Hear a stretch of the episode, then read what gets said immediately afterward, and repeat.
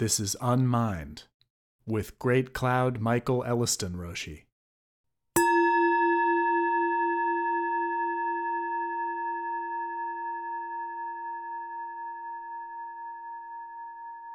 Dogen's vow, Eihei Koso Hotsuganmon, to hear the true Dharma. So, what is the point? No, the, the point of life itself. Hearing the Dharma? This segment and the next will each take up one of Master Dogen's briefer teachings, this one known as Dogen's Vow, the other as Zazenshin, variously translated as an acupuncture needle or lancet for Zazen. These are often chanted together in service, probably owing to their relative brevity. But they also bookend the Master's teaching, so to speak. The vow paints a broad brush picture of why we pursue this practice as far as that can be expressed. Notably, it does not mention Zazen directly, whereas the Needle poem homes in on the centrality of Zazen as the very transmission of the teaching. We vow with all beings from this life on throughout countless lives to hear the true Dharma. That upon hearing it, no doubt will arise in us, nor will we lack in faith. That upon meeting it, we shall renounce worldly affairs and maintain the Buddha Dharma and that in doing so, the great earth and all beings together will attain the Buddha way. That's quite a vow, and all in one breath. Note that the true Dharma implies that there could be untrue Dharma, which we are also capable of hearing, one would presume. And we vow to listen for it, not just in this lifetime, but effectively forever. Which brings up the question what do you mean, we, white men? Of course, Master Dogen was not technically white. We're all red under the skin. That no doubt whatever will arise in us seems to contradict the old Zen admonition to keep your doubt at a keen edge. That gnawing doubt is the sword of Manjusri, programmed to cut through all delusions if you but keep it sharp. Zazen is the whetstone. Not lacking in faith nor feeling doubt means our trust in the ancestors' teaching and our trust in original mind remains unflagging in the face of the mashup that passes for worldly affairs these days. Like one continuous pileup on the expressway, or an unending train wreck all other inducements and various seductions of modern life are ultimately disappointing, if not dismaying. But actually being able to maintain the essential and ongoing Buddha Dharma depends upon our meeting it. When and where does this meeting occur? Somehow, if we do so, not only all beings, but the earth itself will benefit.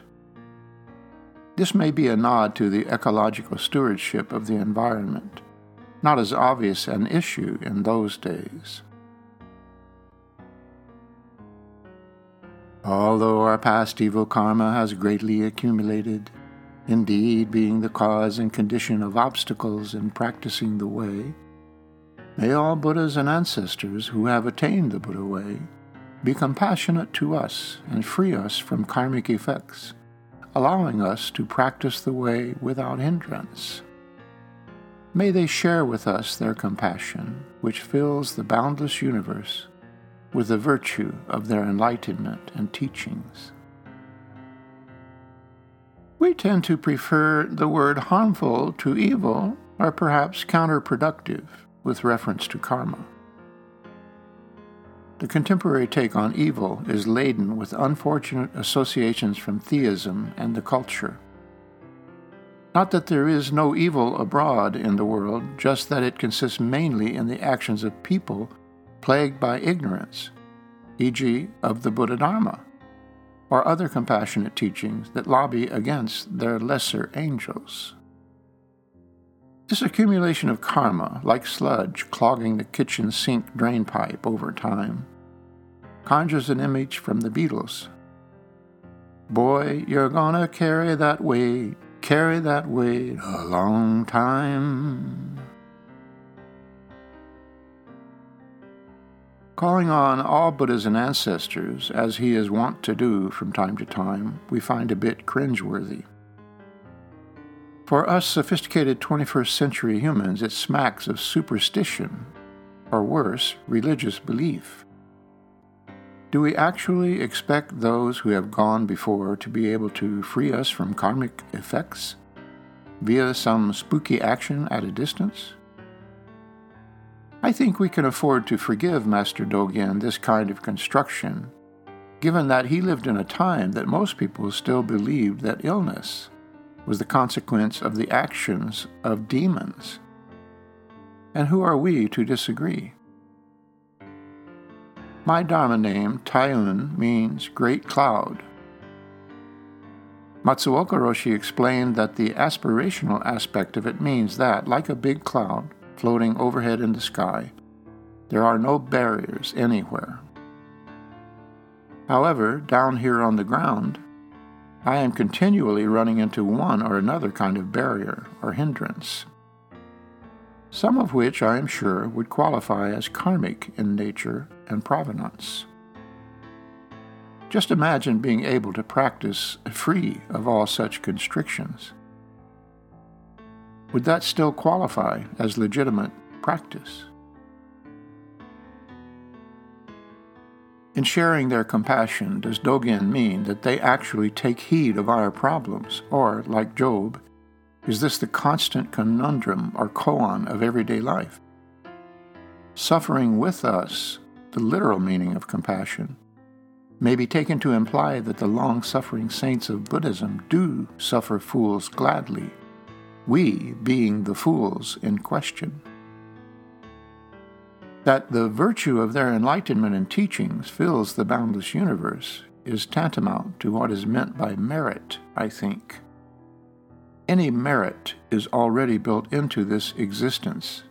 It is up to us to realize it. It seems unfair that we may accumulate karma, but not merit. Buddhas and ancestors of old were as we, we in the future shall be Buddhas and ancestors. Revering Buddhas and ancestors, we are one Buddha and one ancestor. Awakening Bodhi mind, we are one Bodhi mind. This should be reassuring that they were like us, and we shall, not will, be like them. Shall carries the connotation of certainty with the glaring caveat of in the future. Coupling this with the countless lives of the first stanza should disabuse us of any expectations of anything significant happening in the present lifetime. Could happen, but not likely. However, if it should come to pass that we gain an insight into this mystery, we will find that we are one with them. Here is another version of the wave and the ocean. Only this time, the little wave wakes up to the vast ocean just in time. Needless to say, it is impossible for a wave to drown. Because they extend their compassion to us freely and without limit, we are able to attain Buddhahood and let go of the attainment. So we get no credit for attaining Buddhahood, no kudos, no golden ring, or free ride on the merry-go-round. It is all up to them and their limitless compassion, remembering that we are fundamentally them. Attaining Buddhahood is an interesting construction.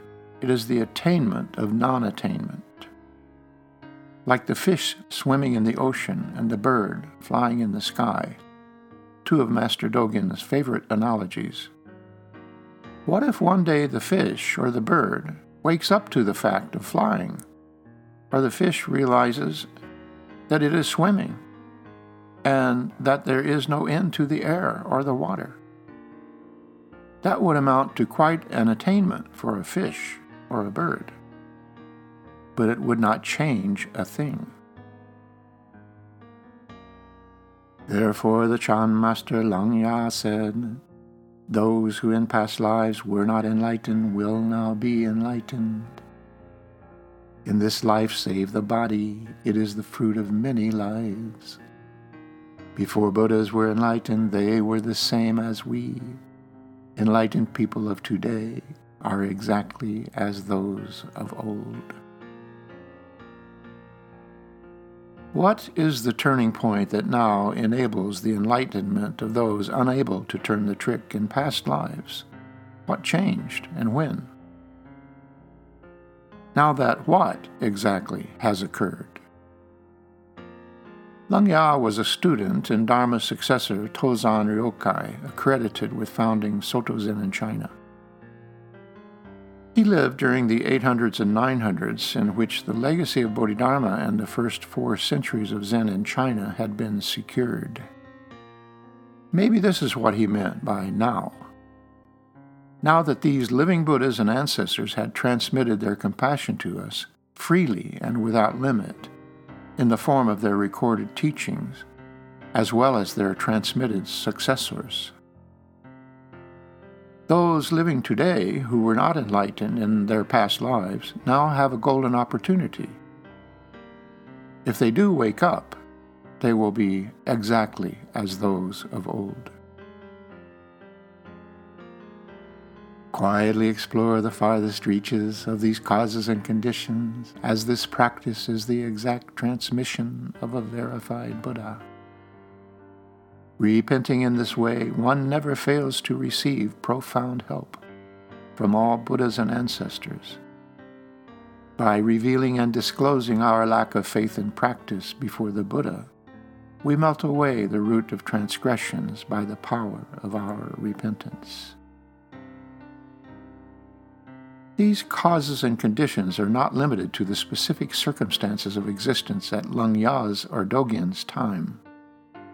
They are here with us now and are not separable from the transmission of our own Buddha mind. Repenting our wasteful and self destructive ways, we too can avail ourselves of this legacy from all Buddhas and ancestors. Our lack of faith is not in a belief system, but in the process of meditation itself. As Dogen says elsewhere, in Zazen, what precept is not fulfilled?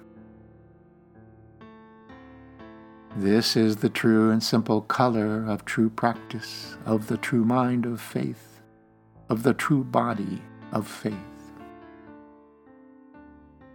The true and simple color of true practice is one of my favorite turns of a phrase by Master Dogen.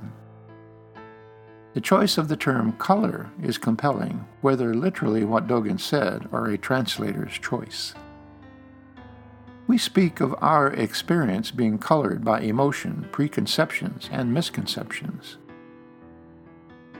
Color carries the connotation of emotional overlays, which may or may not be appropriate to the situation at hand.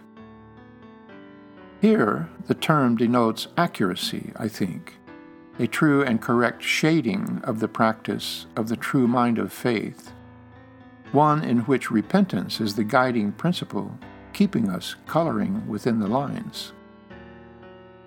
The use of true body of faith at the end, I think, suggests the predominance of the physical over the mental, or the real over the imaginary. The body can make no mistake as to this true practice. It already manifests the truth in all its homeliness. Only the mind can get it wrong. But as there is no separation of mind and body, all is well.